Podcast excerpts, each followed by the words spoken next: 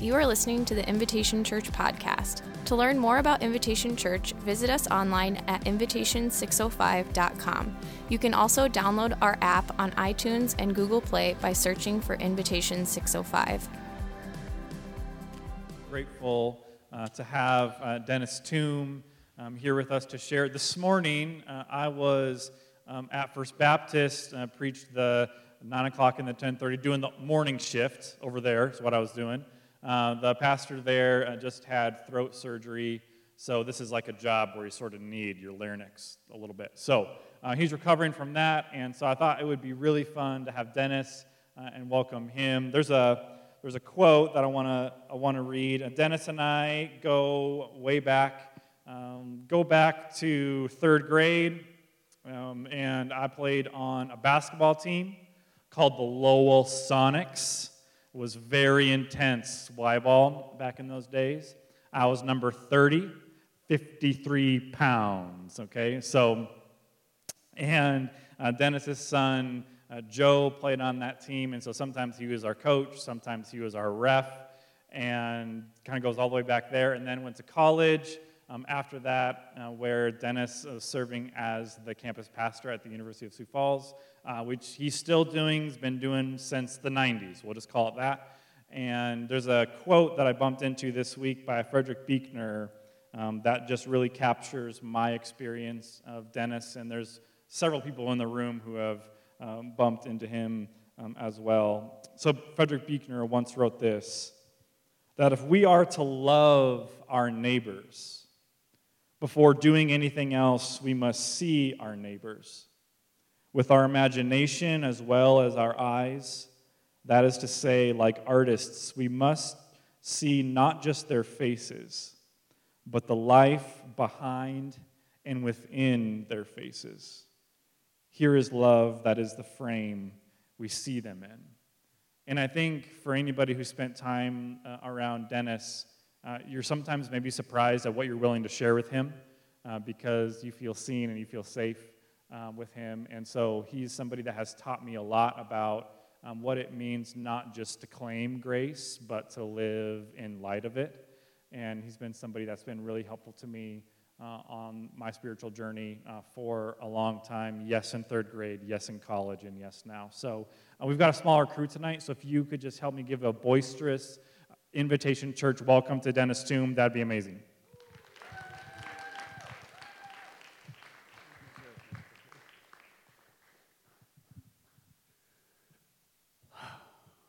Yeah, uh, last Sunday night I got this text about this time from Dave and said, uh, You want to fill in? And, uh, uh, and Ellen was sitting next to me and we were watching TV uh, and said, What do you think? And so she said, Go for it. Uh, so I'm glad to be here. This is, I have to admit, kind of strange because 40 years ago, la- right now, I was on staff uh, at Trinity Baptist, and it was 40 years ago last fall that I was ordained in that big room over there. And uh, so this is uh, an interesting coming of full circle. 40 years ago, right now, I was thinking about that as we were singing these songs. Uh, we, I experienced my first worship war in a church where uh, do we dare sing contemporary songs? Uh, and if so, what kind and when? Because uh, you can't expect to do that on Sunday morning. You might be able to get by with it Sunday night, but not Sunday morning. Because back in those days, remember, a good church, you had Sunday morning, Sunday night, and Wednesday night. And if you didn't go to all three, you weren't really in the groove, right? And so, uh, how much has changed over the years? And the songs we sing, the way we meet. This part of the building wasn't even here. I remember there was a fundraiser while I was uh, working here to buy this, this ground from the people next door here. And then seeing these things over the years. And now to realize four congregations call this place home. Uh, how beautiful is that? It's unthinkable back in the day. Uh, so much has changed over the decades, and some things remain the same. You know, the gospel that we preach, we may preach it in a different style, but that's Jesus still comes through. Um, I have a couple recommendations for you. One is you need to go to the Jesus Revolution movie uh, if you haven't yet. How many of you have been able to go to it? Uh, if it's still in the theaters, go to it. It's a bit of going back into the past 50 years ago, over 50 years ago, as contemporary, mo- a movement created music. Uh, the Jesus movement out of California swept the nation, and By 50 years ago, right now, it was even in South Dakota. Uh, and so, me, uh, it's very much part of my story as a confused, uh, completely lost soul wandering around USD, uh, going everywhere except the class, and, and trying to figure out life. And suddenly, Jesus ambushed me, and uh, suddenly had a new direction in my life. And out of that Jesus movement came music. And uh, the whole thing about ex rockers, Larry Norman, many others that, that end up becoming the pioneers in contemporary Christian music, which we now sing today. Today, now, it's interesting because I watched this as a campus pastor, how once upon a time, 50 years ago, a movement created music. Now, music is creating a movement. And so now we see music taking on a different role in college life and, and what that means to people. And so um, it's kind of neat to be old. Uh, I stood at that east door uh, in January 7th of 1983, uh, thinking to myself on my 30th birthday, what do I want to be when I grow up?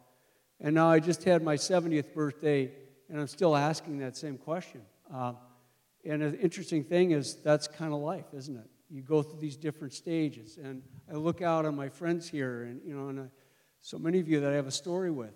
Uh, and it's, it's interesting to look back and say, well, what now? What now? So I recommended a movie to you, and I'm going to recommend a book to you because it pertains to what we're talking about. Because Dave said, what, I said to Dave, what should I talk about? He said, well, let's talk about grace. And honestly, if I were to drop dead tomorrow, this would be the one thing I want to, this would be my last sermon I'd want to give. Not that I'm planning on it, but you never know, especially when you get to be 70, uh, that, that this is what I want to remember, be remembered for is the message of grace. Dave mentioned uh, Frederick Buechner, a beautiful book that, about grace and about finding God in the brokenness of life is Frederick Buechner's The Sacred Journey. If you can get your hands on it, read it. A short memoir about how he found Christ and how he, like he says in this book, out of the bedrock hardness of things, from the out of the fissures of this broken world, oozes forth this crazy holy grace that sneaks up on us and touches us and touches our lives.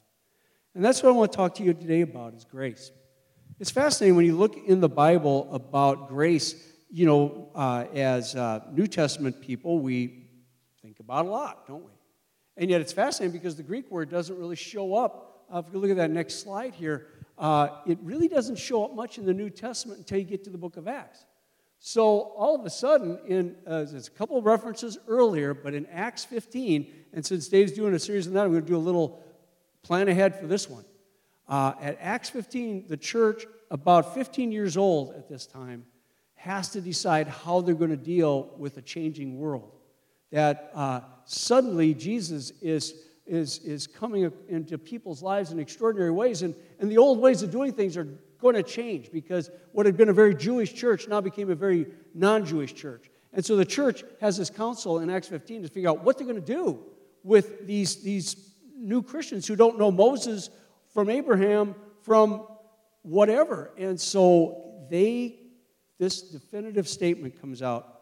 And the apostles and the elders met together to consider this matter. And there had been much debate. I love, you know, remember in, in scrolls, you only have about 30 feet, so you got to get your words there very carefully and plan ahead. And so Luke uh, uh, says much debate, as in they're in each other's faces. And Peter stood up and said to them, My brothers, you know that in the early days God made a choice among you that I should be one through whom the Gentiles would hear the message of the good news and become believers. And God knows the human heart, testified to them by giving them the Holy Spirit, just as He did to us. And in cleansing their hearts by faith, He has made no distinction between them and us. Now, therefore, why are you putting God to the test by placing on the neck of the, of the disciples a yoke that neither our ancestors nor they were able to bear. In other words, what are we going to do with all these rules? What are we going to do this? Well, this is the way we've always done it. What are we going to do with, with business as usual versus what God is doing in a new way?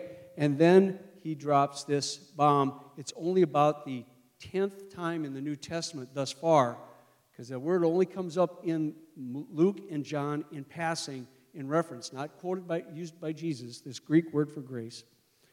And then just a couple times in Acts, about this is about the eighth time in the New Testament thus far the word is mentioned. On the contrary, we believe that we will be saved through the grace of the Lord Jesus Christ, just as they will. Now, if you have your Bible and you look, you'll notice that you're about a third of the way through the New Testament at this point, and you've only seen the word grace pop up eight times. But in the remaining New Testament, the word grace will show up over 120 times. Suddenly, the early church caught wind of something and thought through something that they hadn't had to do up till that point. And suddenly, grace becomes the new word. You know, it's so interesting, isn't it? We get locked in old ways of thinking. Well, this is the way it's always been. Well, the way it had always been in the Old Testament, yeah, they talked about chesed, Hebrew word for mercy, loving kindness in the Old Testament. But suddenly now, something new hit. And the church starts talking about grace in a very different and very radical way. And so, what is grace? I thought of it as a way to get off the hook. If you get saved by grace, it must mean that you get your fire insurance and you get to go to heaven. And I never really thought about it.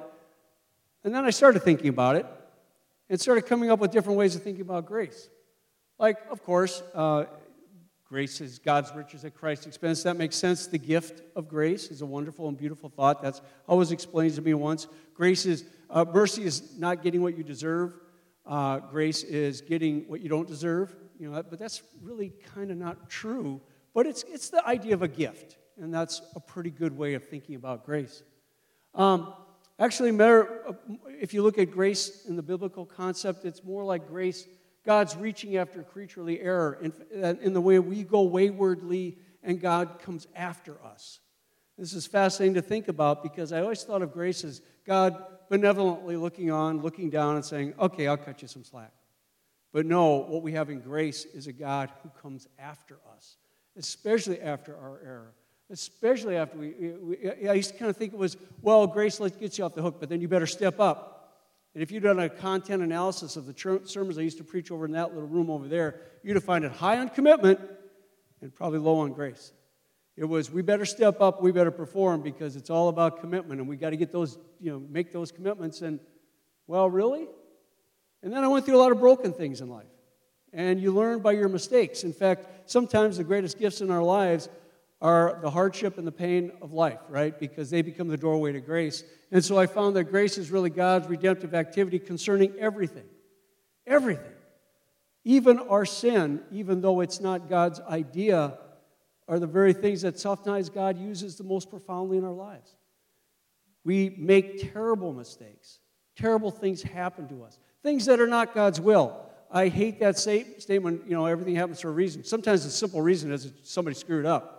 Uh, and, and, and, there are, you know, and, and, and everything happens for, you know, as if God is doling it all out. God won't give you more than He can handle.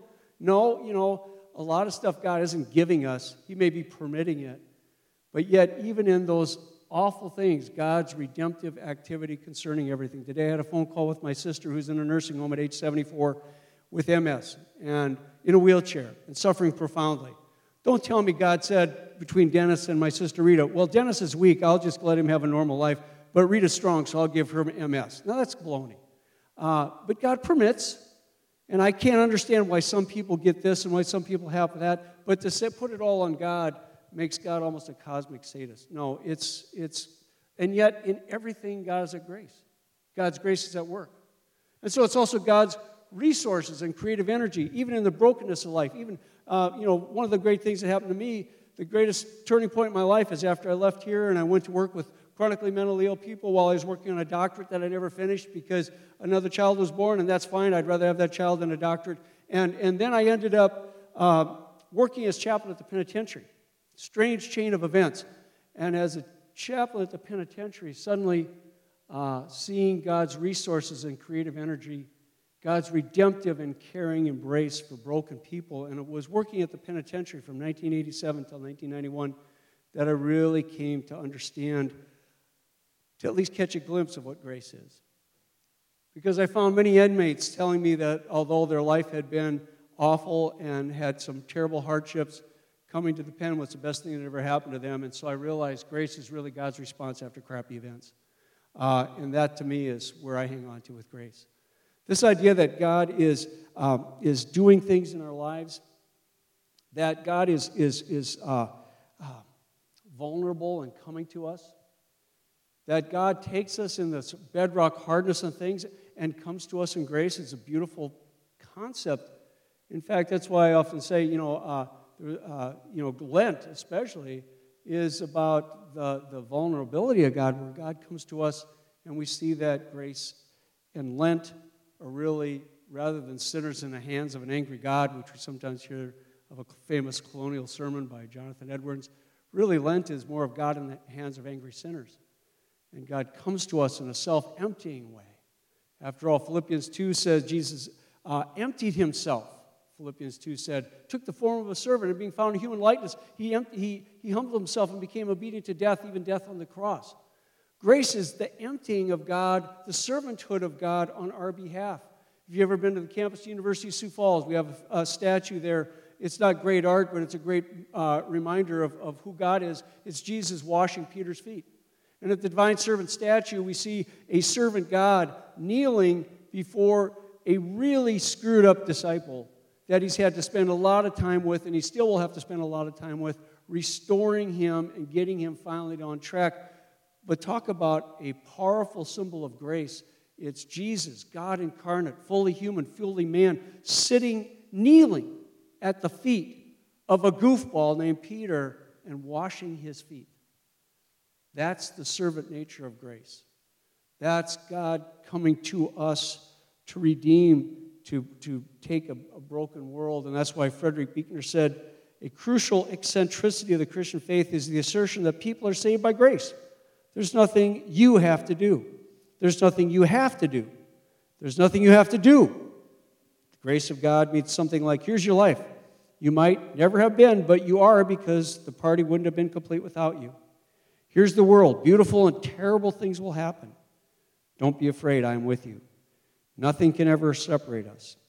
It's for you I created this universe. I love you. There's only one catch. Like any other gift, the gift of grace can be yours only if you'll reach out and take it. That's the fascinating thing about grace. And that's why, while Jesus didn't actually talk, use the word grace, it's in everything Jesus does. And so the text that I chose for the day is my favorite text of all the Bible. And growing up on a farm, it just makes so much sense to me. And it's from Luke chapter 15. And um, while we should have the text up here, you can follow along. We're going to have a little bit of a alternative translation here. Now, all the tax collectors and sinners were coming near to listen to Jesus, and the Pharisees and the scribes were grumbling and saying, This fellow welcomes losers and even eats with them. So Jesus told them this parable Which one of you, having several dogs and losing one of them, does not leave them home and go after the one that is lost until he finds it? And when he has found it, he puts a leash on him and rejoices. And when he comes home, he calls together his friends and neighbors, saying to them, Rejoice with me, for I found my lost puppy. So I tell you, there's more joy in heaven over one sinner who repents than over 99 righteous persons who need no repentance.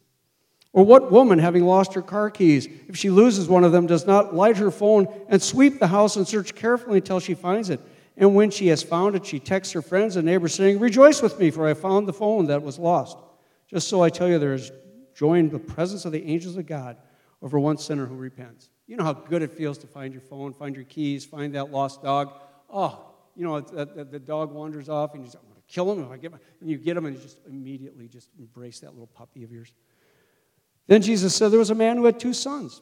The younger of them said to his father, Father, I'm tired. Uh, I would just soon you die now so I can get my inheritance. So give me the share of wealth that belongs to me. So he divided his assets between them. A few days later, the younger son gathered all he had, bought a Harley, and traveled to the Sturgis bike rally. And there he squandered his wealth between Sturgis and bit Deadwood. And when he had spent everything, a severe recession took place throughout the region, and he began to be in need. So he went and hired himself out to Reptile Gardens, who sent him into the fields to feed the iguanas. And he would gladly have filled his stomach with the stale veggies that the reptiles were eating, and no one gave him anything. And when he came to his senses, he said, How many of my father's hired hands have bread enough and to spare? But here I am dying of hunger. I will get up and go to my father, and I will say to him, Father, I've sinned against heaven and before you. I'm no longer worthy to be called your son. Treat me like one of your hired hands. So he hitched Tyke home and went to the father's farm. And while he was still far off, his father saw him and was filled with compassion and ran out and put his arms around him and kissed him. And this being a German culture was enough to make anybody freak out because we don't do that, but he did it. Then the son said to him, Father, I've sinned against heaven and before you, and I'm no longer worthy to be called your son. And his father said, Shut up, and told his hired hand, Quickly, bring out the credit card and go into town and dress this kid. And then call Famous Dave's Catering and hire GJ Safe Seaf Style uh, for entertainment, and let's celebrate. And for this son of mine was dead and is alive again, is lost and is found. And they began to celebrate. Now, his elder son had been in the field and he drove the tractor back in the home place and he heard music and dancing and he called to one of the hired hands and asked what was going on. And the hired hand said, Your brother's come and your father's throwing a party because he was back safe and sound. The elder son became angry and sat in the tractor shed and just pouted. And his father came out, searched for him, he began to plead with him. But he answered him, Listen, you old fool. For all these years, I've been working like a slave for you, and I've never disobeyed your command. Yet you have never even given me a Dairy Queen gift card that I might celebrate with my friends. But when this son of yours comes back and has devoured your assets with hookers and drugs, you celebrate him. And the father said to him, Son, you are always with me, and all that is mine is yours. You can take whatever you want and party anytime you want, and you're just too uptight, so joyless, and such a prig that you never bother. But we have had to celebrate and rejoice because this brother of yours was dead and has come to life. He was lost and was found. Sometimes the only way you can really appreciate the goodness of the story is to have come to that point when you're so broken and so lost and so so at the end of yourself. And somehow, in some way, grace comes your way. It happens in all our lives. We've all had those moments, haven't we, where somehow grace kind of sneaks in and of course, the interesting thing in the context of this, we have a student uh, at USF now who's a convert from Islam, and he grew up in Iraq. And he grew up in a true honor culture. And in Intro to the Bible, one day we were talking about this parable. He said, Where I grew up, in my culture, any sign of weakness, any sign of mercy by a father was a sign that could get you in trouble with your neighbors.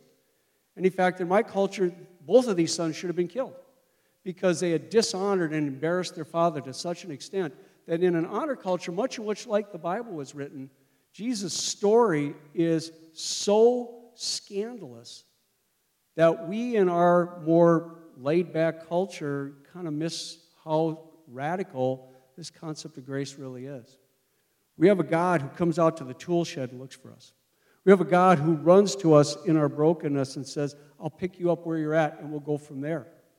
And we have a concept of grace in our faith that I think is so quickly lost because somehow the church, I just had a conversation just earlier this afternoon about a woman my age, old like me, who said, I have friends that no longer want to identify as Christians anymore because we're seeing, because of this hateful rhetoric that has worked its way into so many churches. And she said, My friends don't even want to identify as Christians because, to add from that, they see the world is seeing a graceless Christianity. Now, costly grace, of course, means that there are times when Jesus calls us, and of course, at Lent, we take up our cross and we follow him. And yes, that may cost us a lot, but if we forget about what grace truly is, if we forget fundamentally it is about a God who comes to us in our brokenness that says, You don't have to earn my love, I'm pouring it out on you. You don't have to, you aren't going to, I'm not going to love you more when you perform spectacularly, but I am going to work with you and redeem the situation and work in the worst of situations. If we don't put grace at the forefront, we fail to understand the gospel. We fail to, we fail to understand Jesus. We fail to understand that grace is not just something that God does, it is the very nature of God. As the Eastern Orthodox Church about, talks about grace, they talk about it as, as an uncreated dimension of the very nature of God. Grace is, if I may give you five things, and then we'll be done. Grace is, first of all, subversive. It undercuts the whole meritocracy of this world. It undercuts our way of saying, I have to earn my way to this. It, it, it, it takes the whole Beatitudes that we see in the Sermon on the Mount and gives us a way of doing discipleship. Yes, the Sermon on the Mount calls us to a high standard, but it begins with that sentence Blessed are the spiritually impoverished, the poor in spirit, for theirs is the kingdom. Blessed are they who mourn. Blessed are the meek. Blessed are the peacemakers. Blessed are the people who think upside down to the way of this world, because that is the way grace works. It's subversive, it undercuts everything. And if it is not at the forefront of your theology of this loving God then this means nothing tonight that you will do. Grace is also, we have to appreciate the humility of grace. Grace tells us God puts things before God's very dignity and honor. Jesus was stripped naked, hung to a cross. We don't understand how humiliating it was for our Lord to be hung naked on a cross, his bodily function just cutting loose. The, the, in, a, in a modesty culture, an honor culture, crucifixion was designed to not just torture you to death, but to humiliate you to death. And the very nature of grace is one of humility. We worship a sovereign, loving, wonderful, humble God. Which leads us to the paradox of grace. Grace is a gift. Grace is also something, a gift that requires some assembly. Uh, we have to cooperate with grace. We have to respond in a way in which, as Buechner says, we have to receive that gift. And even that comes with the help from God that helps us to unwrap it. But it is nevertheless a gift, and it's a paradox because while it is God's grace given to us, it is God's goodness given to us, it is also our need to assemble it and see how it's going to unpack itself in our life. It is the very divinity of grace that we look at because God is grace. It says, as, as John says, the law came through Moses, grace and truth came through Jesus Christ. That when we want to um, say the word God, and again, we're very flippant with that word, aren't we? We are talking of grace. We are talking about a God who loves you just as you are and loves you so much that he wants to take you to a new level. But if you can't and if you don't function well, he's not going to say, Well, I'm done with you. Because grace is the very nature of God, and our God is a very tenacious God a God who pursues, a God who clings, a God who embraces you in the Holy Spirit. And so we see the ubiquity of grace. I love that word, ubiquity. Ubiquitous. It's a word we don't get to use enough. Ubiquity. Oh, I love it. It comes from the Latin for everywhere. The ubiquity of grace means that grace is everywhere. It means that you, even in the darkest and the most horrific moments of our own lives, of this world, where is grace? This universe is a tragic disaster if there is no grace. And if there is grace, there is grace, then everything matters, even for the 50,000 people who were just, whose lives were, just, who were killed in the earthquakes in Syria Grace was there. Where was God on Super Bowl Sunday while we're all having our pageantry and our excess and our overindulgence? The heart of God was with the people in Syria and their brokenness and their despair. And that's very subversive because it has all kinds of implications, I know. And you have to wrestle with that yourself, but the ubiquity of grace means it's everywhere. You can't run from it. No one can flee from God's presence. Paul says that, that uh, neither height nor depth, neither death nor life, nothing can separate us from the love of God, which is in Christ Jesus our Lord. That's grace, it's ubiquitous. And so we need to kind of rethink what that means, don't we? Maybe we need to rethink the song Ubiquitous grace, how sweet the sound that saves a wretch like us. That beautiful picture of a grace that we cannot let go of.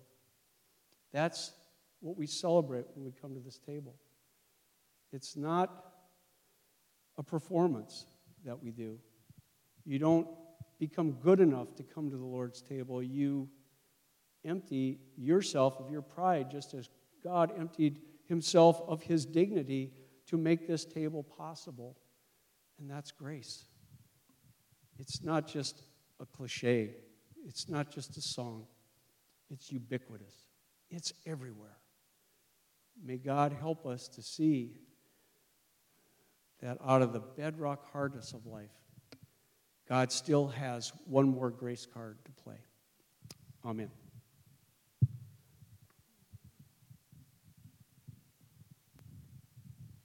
Say thank you to Dennis, please. Yeah.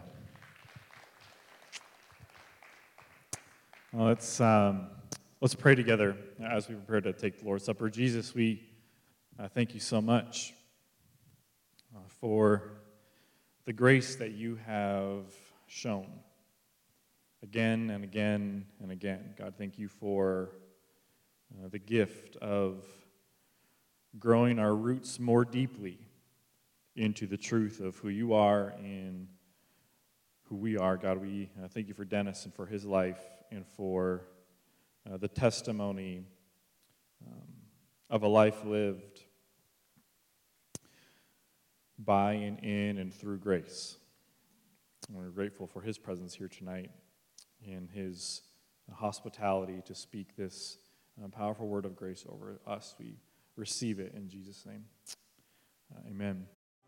Thank you so much for joining us on the Invitation Church podcast. I want to encourage you to take the message that you just heard and receive every part of it. Every promise from God, every declaration of His great love for you, every word of hope, every reminder that you have been made for more. Allow what you've heard to take root in your soul to allow Jesus to do the deep work that only He can do. I also want to encourage you to be part of what we are doing here at Invitation as we invite people to live the way of Jesus. Go to the app and become a regular giver, an investor in the story that God is writing in this place. Also, if you found the message meaningful, we'd love to have you share it with someone else as you partner with us in carrying the message beyond the walls of the church. I want to thank you for being here with us.